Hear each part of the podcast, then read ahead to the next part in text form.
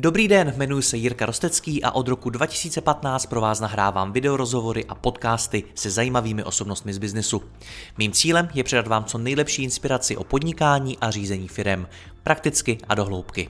Více než 1200 rozhovorů najdete i na mém webu mladypodnikatel.cz a pokud chcete jít při poslechu ještě více do hloubky a nahlédnout do hlav top osobností českého a slovenského biznesu, přidejte se i mezi naše předplatitele. Nemohl bych to dělat bez partnerů, jako je ShopTet, který poskytuje nejpoužívanější e-shopové řešení v Česku. Stačí kliknout a začít prodávat. www.shoptet.cz. Děkuji vám za poslech a teď už další rozhovor.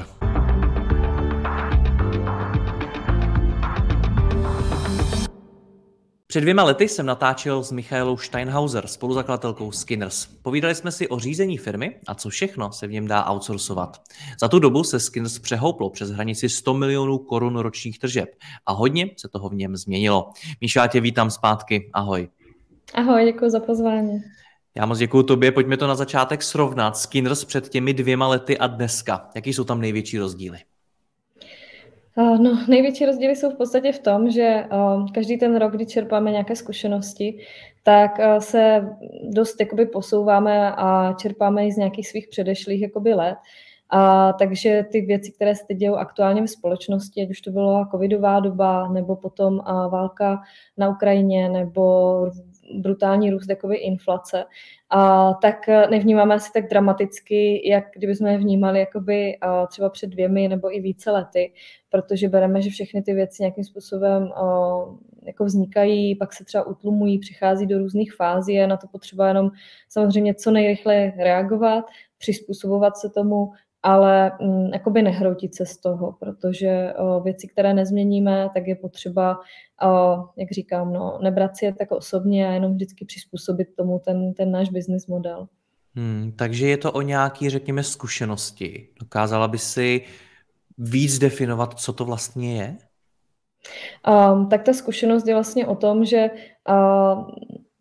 člověk jako by dříve nevěděl vůbec, jak se má rozhodnout, když to tak řeknu. Jo, že se mohlo dokonce nastat takové jakoby rozhodovací paralýzy, kdy nevěděl, snažil se ptát různých okolo lidí, což neříkám, že neděláme i dnes. My se rádi bavíme jakoby na té podnikatelské úrovni i třeba s jinými foundry v jiných fázích, protože tam samozřejmě, když nejsme, tak neumíme čerpat z těch svých zkušeností. Ale když víme, že opravdu přestává třeba například i nějaký jako servis fungovat, nebo naopak, že některé operace my úplně jako neumíme a ani je dělat vlastně nechcem, že zjistíme, že je to opravdu o nějaké zkušenosti, kterou nemáme a nechceme si ji budovat, tak je důležité jako co nejdřív najít právě třeba jako outsourcing na tady tu oblast v našem podnikání a věnovat se tomu core businessu, co máme. A často se nám to jako děje, že opravdu si u některých věcí řekneme, pojďme si to dělat in-house a pojďme se jakoby v tom naskillovat a po nějaké době si řekneme, hele, teď je čas to jako zaříznout a zase vrátit se k tomu, co nám jde nejlíp a co nás vlastně živí. Změnilo se tohle za ty 2 roky nějak to, co outsourcujete, co si raději děláte in-house? Změnilo. My jsme jednak v něčem jsme ten outsource začali rozšiřovat, takže tam to naopak bylo ne, že bychom změnili přístup, ale pokračovali jsme v něm, což je například jakoby fulfillment, kde už v Česku jsme, dalo by se říct, od prvního roku, kdy jsme založili firmu v Česku, začali spolupracovat se Skladonem a tady s tím partnerem jakoby pokračujeme dál, protože jsme spokojení a vnímali jsme to jako dobré rozhodnutí. Pak jsme ale se rozhodli jakoby pro větší expanzi do Ameriky a potřebovali jsme si zase najít jakoby lokálního poskytovatele tady té služby, takže tam jsme se naopak zase rozhodli pro Shipmong, vlastně českého zakladatele Honzi Bednáře. Takže tam jsme jakoby měli už tu zkušenost, měli jsme ji dobrou a v tom outsourcingu jsme pokračovali. Naopak, co se týká na úrovni třeba marketingu, tak tady jsme se rozhodli vytvořit si vlastní tým a bylo to správné rozhodnutí v té době, protože v době covidové, kdy e-commerce šlapalo neuvěřitelnou jako rychlostí a nádherně rostlo, tak to, že jsme měli interní tým, tak jsme na to byli opravdu nachystaní a dokázali jsme z toho jako vytěžit maximum. Na druhou stranu teď, když se podívám jakoby na rok 2022, kdy e-commerce zase naopak zažívalo své otřesy a poklesy, které byly uměle vyvolanou poptávkou, že když byly jakoby zavřené offlineové obchody během covidu, tak jsme zase přemýšleli nad tím, jestli jak velký tým opravdu na marketingu potřebujeme, jestli zaznání naopak jako období přesunout se k tomu, že začneme část těch services outsourcovat. Takže je to opravdu o tom, že člověk musí brát, že ten biznis je hrozně jako tvárná, taková jako hmota a musí ty věci jako umět měnit. No. Nemůže zůstat stát na místě. Takže tohle nám to ukázalo. Jakoby za ty 2 roky jsme zjistili, že i některé věci, které se rozhodneme dělat jakoby in-house, tak nemusí být navždy. Nemusí to jako fungovat. Podle čeho se teda ale rozhodujete, co outsourcovat budete a třeba jak dlouho nebo kdy to změníte? No, jak říkám, ono je to jako o tom, jako si na to odpovědět třeba v tu danou chvíli a podívat se na nějaký výhled rok, 2 dopředu. Jo? My jsme začali i s balením a s celým skladováním jsme začali samozřejmě sami, protože náš produkt je dost specifický, i ta výroba, že je v Česku, že není z Asie, kdy člověku přijde úplně hotový balíček, který prostě jenom někam zařadíte, ale my si to kompletujeme a dáváme si ty jednotlivé komponenty od všech těch dodavatelů jako k sobě. Tak jsme si to chtěli nejdřív vyzkoušet, aby jsme vůbec dokázali vytvořit nějaký mustr, směrnice, manuály na to, jak se má s naším produktem manipulovat, jak má probíhat nějaká quality control, aby se zachovaly vysoké nároky, které jako od toho my máme. Takže tam to bylo jako výborný, mít to na začátku, ale pak, když už to bylo zaběhlé, tak to pustit.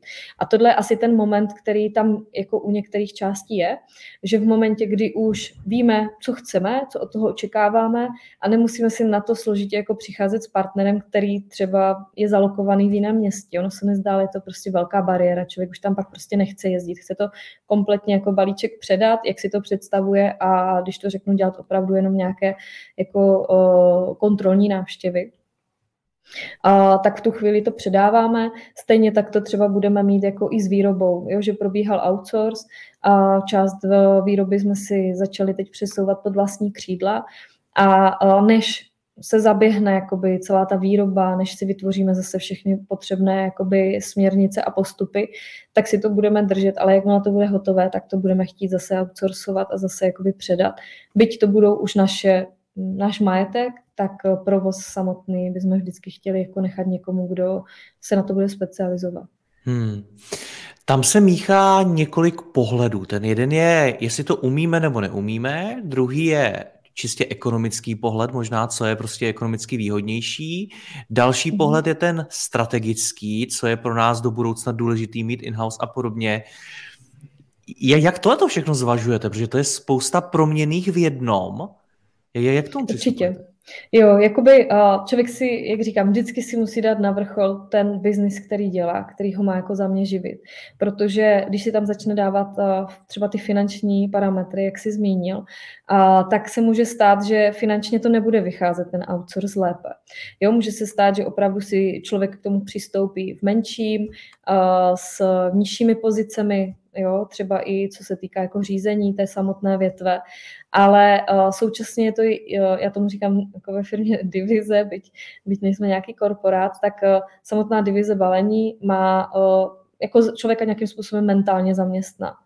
A vždycky na konci nějaký větší průšvihy nastavování přijdou jako za váma, jako za majiteli nahoru, který je potřeba rozhodovat, kde je potřeba občas jakoby strčit tu hlavu, protože jinak se samozřejmě ty věci někdy se dostanou do takové jako samochodu a může se stát, že se nikam nezlepšují, neposouvají, ustrnou, nebudou se zlepšovat ceníky u dopravců, budeme mít vysoké ceny dopravy, pak to ti zákazníci za nesmyslné třeba ceny nebudou nakupovat, jo, nebo může se zhoršit kvalita, nepodchytí se něco, takže je tam neustále něco, co je potřeba posouvat. Když ten poskytovatel má takhle 10-20 klientů nebo i víc v jakékoliv oblasti, tak on samozřejmě se v tom nějakým způsobem rozvíjí. Takže může i se naopak stát to, že on vám nabízí nějaké nové možnosti, nějaké nové služby, které třeba ještě nevyužíváte. Kupujete si i tu inovaci. Kupujeme si přesně ten biznis jako zatím. No. Takže tohle přesně nás jako vede v čemkoliv, že si musí jako zvážit člověka, jestli ho to naopak nevyblokuje a ten biznis hlavní nebude jako na tom trpět. My se teď bavíme o logistice, výrobě, marketingu. Co další oblasti, jako jsou, nevím, finance, IT, obchod, HR a podobně, tam k tomu přistupujete jak? Máme opravdu na hodně věcech outsourcing. Třeba například u financí, tam jsem k tomu taky přistoupila velmi brzy po vlastně jakoby, založení společnosti, že jsme nechtěli mít interní účetní nebo daňaře, protože jsem zase vnímala, že bude dělat jenom jednu společnost. Bude na sobě mít obrovský jako břímě toho, aby se nestala náhodou někde nějaká chyba. My vyvážíme do opravdu jako více než 100 zemí a řešíme spoustu jako celních samozřejmě i kontrol, protože ten dovoz nebo vývoz je velmi jakoby hlídaný. Takže to chceme mít všechno v pořádku. My se snažíme mít fakt ty věci jako na tady té úrovni jako když to řeknu, nemít jako faktury v krabicích, ve kterých se člověk hrabe, ale mít to opravdu v nějakém řádu, aby na ty kontroly jsme mohli velmi rychle reagovat a zase nás to nějakým způsobem nezasekávalo, nezablokovalo. Takže na to máme taky outsourcing. Potom máme outsourcing třeba na Amazonové services. A jak říkám, jako v momentě, kdy ucítíme, že i e-commerce třeba nějakým způsobem jde dolů, nebo že v biznise se třeba rozhodujeme u nás ve dvou složkách. My máme jak B2C, tak B2B biznis. Jo, takže prodáváme jak přímo koncovému zákazníkovi, tak i přes retailové prodejce. A my jsme historicky vznikli na B2Cčkovém biznisu, takže ten převažoval, měl opravdu jako procentuálně většinu a postupně se k tomu přidával B2B, až se dostali třeba na úroveň nějakých 50 na 50. A v tuto chvíli bychom rádi tu pozornost přesměrovali více k B2B podnikání a opravdu jako začali šlapat více do B2B, což může způsobit to, že se částečně odkloníme od toho vlastního B2C a zase lidé, kteří budou na tom B2C, na té divizi, tak budou mít menší vytížení, což znamená, že se začnou stávat menšími specialisty ve svém oboru. Takže tam může zase jako časem dojít k tomu, že si budeme některou část tady těch služeb outsourcovat, aby člověk, který, když to řeknu, nastavuje reklamy, tak aby je nastavoval dalším 50 klientům a byl v tom specialista. Jo, že v momentě, kdy se velmi investuje tady do té oblasti, tak si vlastního člověka uživíme. V momentě, kdy ale už to není tak časté, tak se může stát, že zase jakoby přejdeme jinam. No. Takže, jak říkám, je to takové jako proměnlivé. Já u řady firem sleduju to, že outsourcují i třeba služby toho finančního ředitele nebo celého HR a tak. To je třeba něco, co zvažujete, využili jste někdy nebo ne? No, co se týká jakoby HR, my tím, že outsourcujeme hodně těch částí věcí, tak nemáme u nás HR až tak jakoby náročné. Jo, že právě ty pozice jakoby skladníků, kde když vlastně je firma v růstové fázi, tak se musí hajrovat obrovské množství lidí. To stejné je ve výrobě. Jo, tak tady v tomhle ohledu my v podstatě jako si tím outsourcingem ulevujeme, že to mají ti naši partneři jakoby na zádech, že musí si ty lidi doplnit oni. A kolik vás je vůbec in-house? Kolik máte lidí? My jsme se teď pohybujeme asi kolem 20 lidí in-house. 20 lidí in-house a dohromady i s těmi externisty, máte to spočítaný? No, je to právě jako určitě to bude ve vyšších desítkách, možná jakoby přes 100, protože, jak říkám, když by se všechno posčítalo, ať už na té výrobní straně nebo skladové, nebo všech těch službách, jakoby, které outsourcujeme, tak to bude ve vyšších desítkách, bych řekla. A je tohleto cíl mít in-house co nejméně lidí? Je to asi nějaký náš přístup k řízení. Takže není to úplně, že bychom to měli nadefinované v pilířích společnosti, mít jakoby co nejmenší tým, spíš ho chceme mít co nejefektivnější. A my jsme si od začátku tady nastavili takovou, dalo by se říct, plochou strukturu. A je pak... Když to řeknu, jakoby, kdyby ta plochá struktura měla pod sebou 100 lidí, tak samozřejmě nějakým způsobem nebude úplně funkční. Jo, takže ono je to o tom, že my strašně rádi s těmi lidmi komunikujeme na velmi podobné úrovni, takže si tady jako nehrajeme na řediteli jako nějakých konkrétních věcí, ale snažíme se jakoby diskutovat o tom s těmi jednotlivými, jakoby, jak já říkám, divizemi, o věcech, jak se budou dělat, proč se budou dělat, aby to bylo jakoby promyšlené, ať se nepálí zbytečný čas na věcech, které vytváří jenom práci pro práci, ale ten biznis jakoby do firmy nepřináší. Takže je pravda, že v menším množství lidí často to kolečko je menší, a netočí se ten úkol po x lidech, jo? Že právě to jsme si jako zažili, že když jsme se nafoukli víc, a ještě třeba minulý rok nás tady bylo opravdu jakoby přes 30, tak to kolečko bylo už tak dlouho, že přestávalo být efektivní, jo? Že jeden člověk vytvořil část toho úkolu, ať už to byla grafika, část vytvořil copy, část vytvořil nějaký jako idea zatím, pak tam bylo nějaké schvalování a říkali jsme si, tak takhle to fakt jakoby nejde, protože to jsou jako spousta úkolů, není to o tom, že by ty lidi nepracovali, ale že to není efektivní. Jak tahle ta neefektivita vzniká z tvý zkušeností? Protože to je poměrně velký skok, jestli vás loni bylo 30 a dneska je vás 20, to je poměrně docela velký pokles. Je to právě dané tím, že jsme si rozhodli, že je potřeba opravdu, jak říkám, některé věci zase začít outsourcovat a více si hlídat, co opravdu chceme a proč to chceme. Protože když ty lidé jsou in-house a všichni jsou pracovití, tak každý chce samozřejmě pracovat na spoustě úkolech. Takže si člověk jakoby vytváří úkoly sám pro sebe, a nemusí se zastavit nad tím, jestli je to opravdu potřeba. Takže my jsme udělali velkou revizi těch úkolů, proškrtali jsme spoustu úkolů, které jsou sice nice to have, mít ve firmě, ale není to jako to must have, který je potřeba jakoby mít.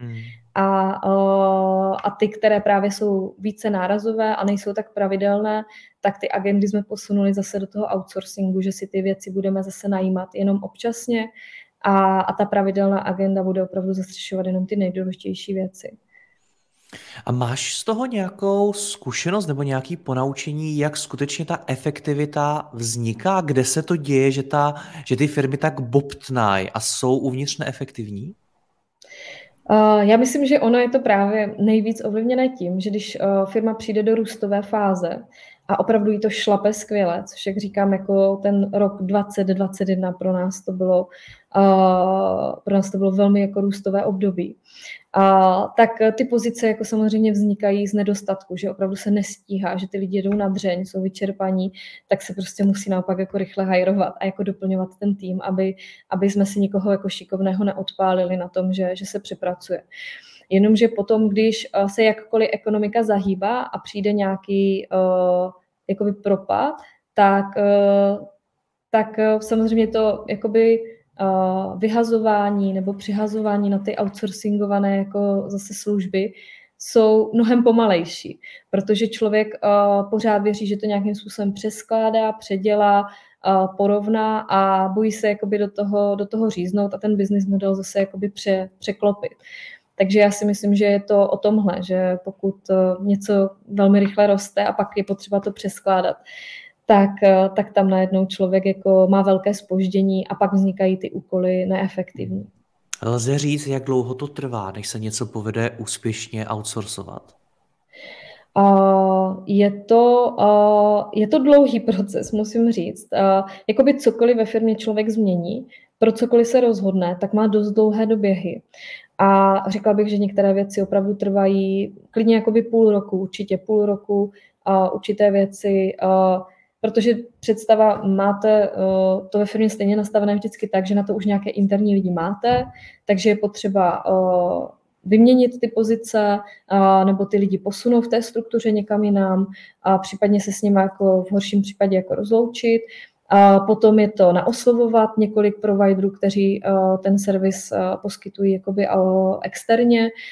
Teď samozřejmě člověk potřebuje vidět všechny ty, ať už kvalitativní, tak ty kvantifikované jako ukazatele, takže ceníky. Probíhá x schůzek a potom jakoby přesunutí ještě Když už ta firma má historii, tak samozřejmě má ve skladu, tak máte vytvořené obrovské prostě skladové hospodářství, které je potřeba přesunout, nastavit všechny ty procesy, kvality kontrol. Takže je to věc, která trvá opravdu dlouho od toho rozhodnutí a v tom si myslím, že tvojí to mistrovství jako podnikatelů, že podnikatelé, kteří se umí rozhodovat rychle, tak mají jako velkou výhodu, protože pak ten čas toho doběhu je ještě docela dlouhý. Ale to mistrovství je něco, co si člověk musí asi vybudovat. U tebe to bylo jak ses ty naučila rychle se rozhodovat? Já jsem člověk, který je přirozeně netrpělivý, takže já mám tu netrpělivost dost v sobě. A vlastně můj společník Petr, tak to je zase velký perfekcionista, velký analytický člověk. A musím říct, že jako často my dva, když se spojíme, tak vzniká takový ten ideální jako průsečík toho, kdy tu věc jako vypustit, protože Petr má ten timing v rozhodování, bych řekla, mnohonásobně jako pomalejší, ale já ho zase můžu mít někdy rychlejší, než je jako zdrávo, jo, protože je přece jenom potřeba opravdu si jako srovnat hodně těch ukazatelů, hodně věcí. A takže takhle my se jako společně doplňujeme, jo? A někde uprostřed se jako potkáme a to je potom jakoby prima. Nicméně jako znám spoustu podnikatelů, kteří se dokáží rozhodovat mnohem rychleji ještě než já.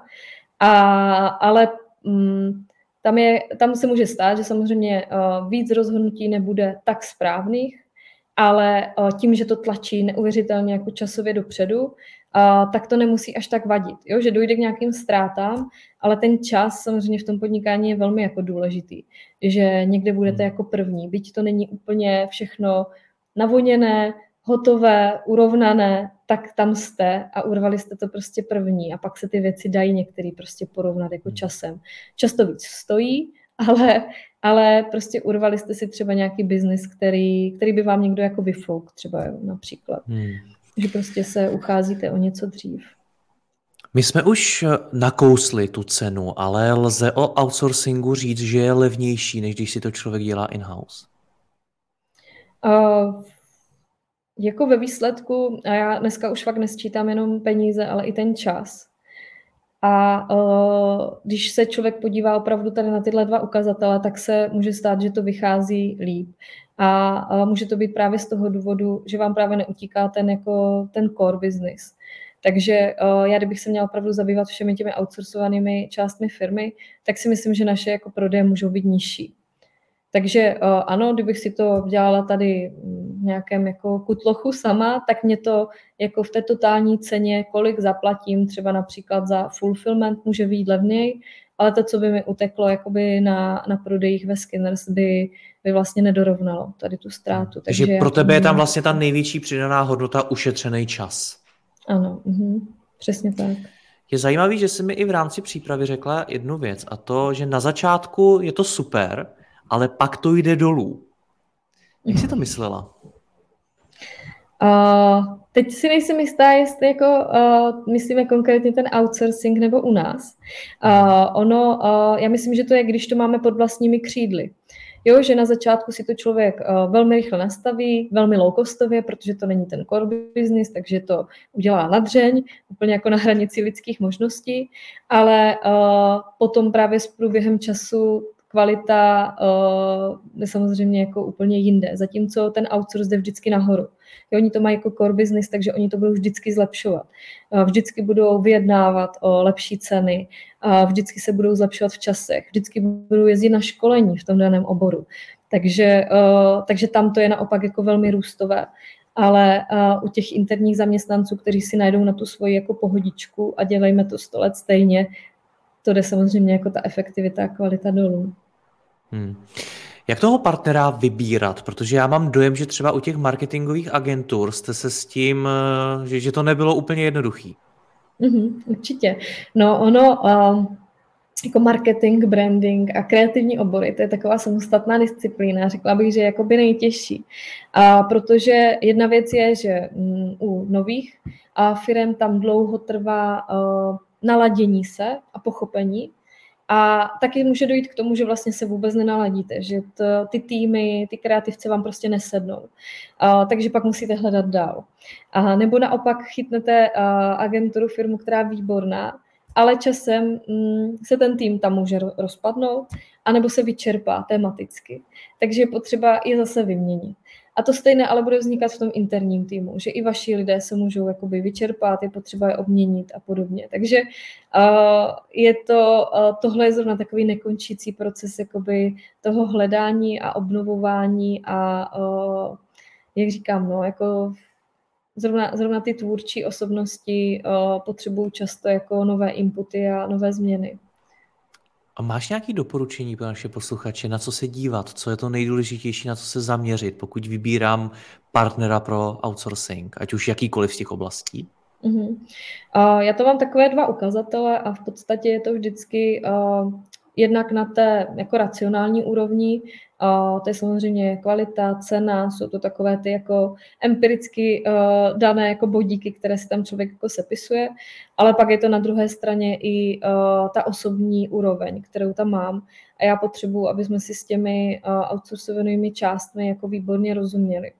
Jo, aby se mi s tím partnerem opravdu chtěl ten biznis dělat, protože samozřejmě jakoby při outsourcingu on vydělává jako na vás, ale vám současně jakoby šetří ten čas.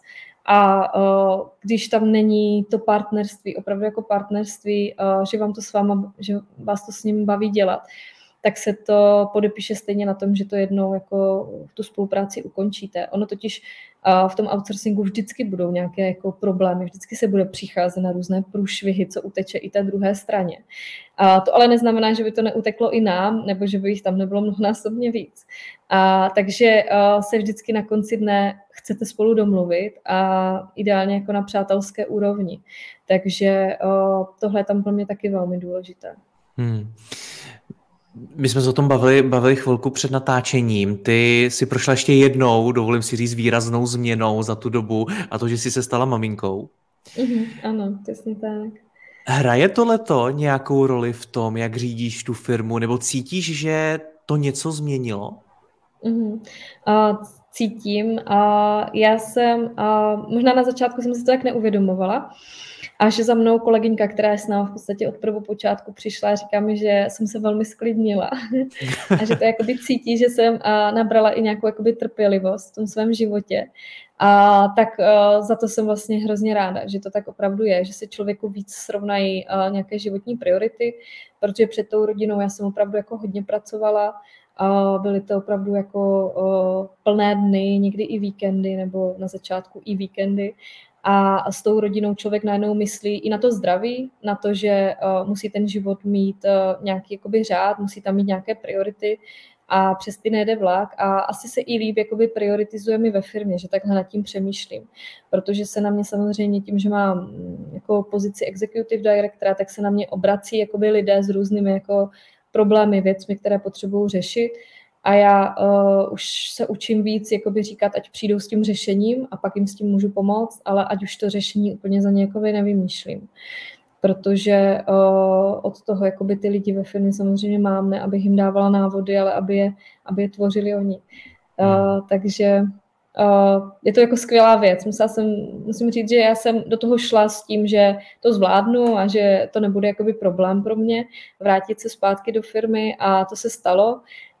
Takže jsem si to jako zařídila tak, aby to fungovalo. Manžel mi tam vychází jako obrovský, jako, nechci říct vstříc, ale je tam parťák, který mi samozřejmě s tím pomáhá, že šerujeme spolu veškeré jako péče, jak o malého, tak i o tu domácnost.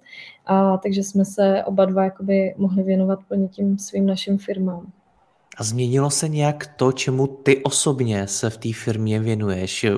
Nebo třeba byl nějaký moment ve smyslu, kdy jsi si řekla, hele, tuhletu oblast já už teď nebudu řešit, protože už na ní třeba nemám čas, chci se věnovat jiným větším prioritám? Jo, určitě to nastalo. Já jsem vlastně se v podstatě od řízení toho celého týmu nějakým způsobem se snažila jako vyčlenit, že jsem si tam opravdu našla to své, což bylo opravdu rozhodování těch nejdůležitějších strategických rozhodnutí, ať už na úrovni hlavně výroby, těch našich ponožkobot, nebo ve smyslu financials, budování struktury, expanze, jo, otevírání třeba toho amerického trhu, zakládání dcery. Mám pod sebou důležité věci ohledně IP naší společnosti a právních věcí. Takže tohle jsou třeba věci, které jsem si nechala, ale třeba řízení a kontrola toho týmu a výkonnostní týmu, marketingu, financial i třeba toho B2B salesu, tak z toho jsem se jakoby stáhla částečně. Co plánuješ teď, kdyby jsme si měli říct váš výhled na následující 2 roky, protože ty si tam řekla něco v tom smyslu, že i v rámci toho outsourcingu by člověk měl přemýšlet nad tím, jak to chce mít do budoucna. Tak co plánujete teď? No a my plánujeme to, že, jak jsem říkala, my jsme ten B2B, B2C business chtěli trošku posunout do úrovně, že opravdu šlápneme víc do B2B, takže tam teď směřuje nejvíc naše pozornost, že opravdu potřebujeme, když to řeknu, rozšířit i ten obchodní tým. Tam je to taky částečně, možná se to nedá nazvat úplně outsourcingem, ale my tam máme rádi spolupráci s agenty, kteří fungují na bázi provizí, takže jsou úplně jinak motivovaní, když si člověk nahajruje jako interní tým s fixními platy. Takže tam v podstatě teď jakoby nejintenzivněji pracujeme tady na tomto, plus rozvíjení vztahu s distributory, což zase jsou jako externí firmy, s kterými jakoby spolupracujeme. Takže tam teď bude směřovat nejvíc naše pozornost a zase naopak jakoby, u toho B2C biznisu budeme asi víc rozšiřovat zase jakoby outsourcing a spolupráci jakoby s externími lidmi. Já vám budu držet palce. Děkuji ti moc za rozhovor, měj se hezky, ahoj. Děkuji moc krát za čas, ahoj. Děkuji vám za poslech tohoto rozhovoru a zvu vás i mezi naše předplatitele. Tvořím pro ně speciální rozhovory se zkušenými podnikateli, manažery, freelancery a dalšími profíky ze světa biznisu.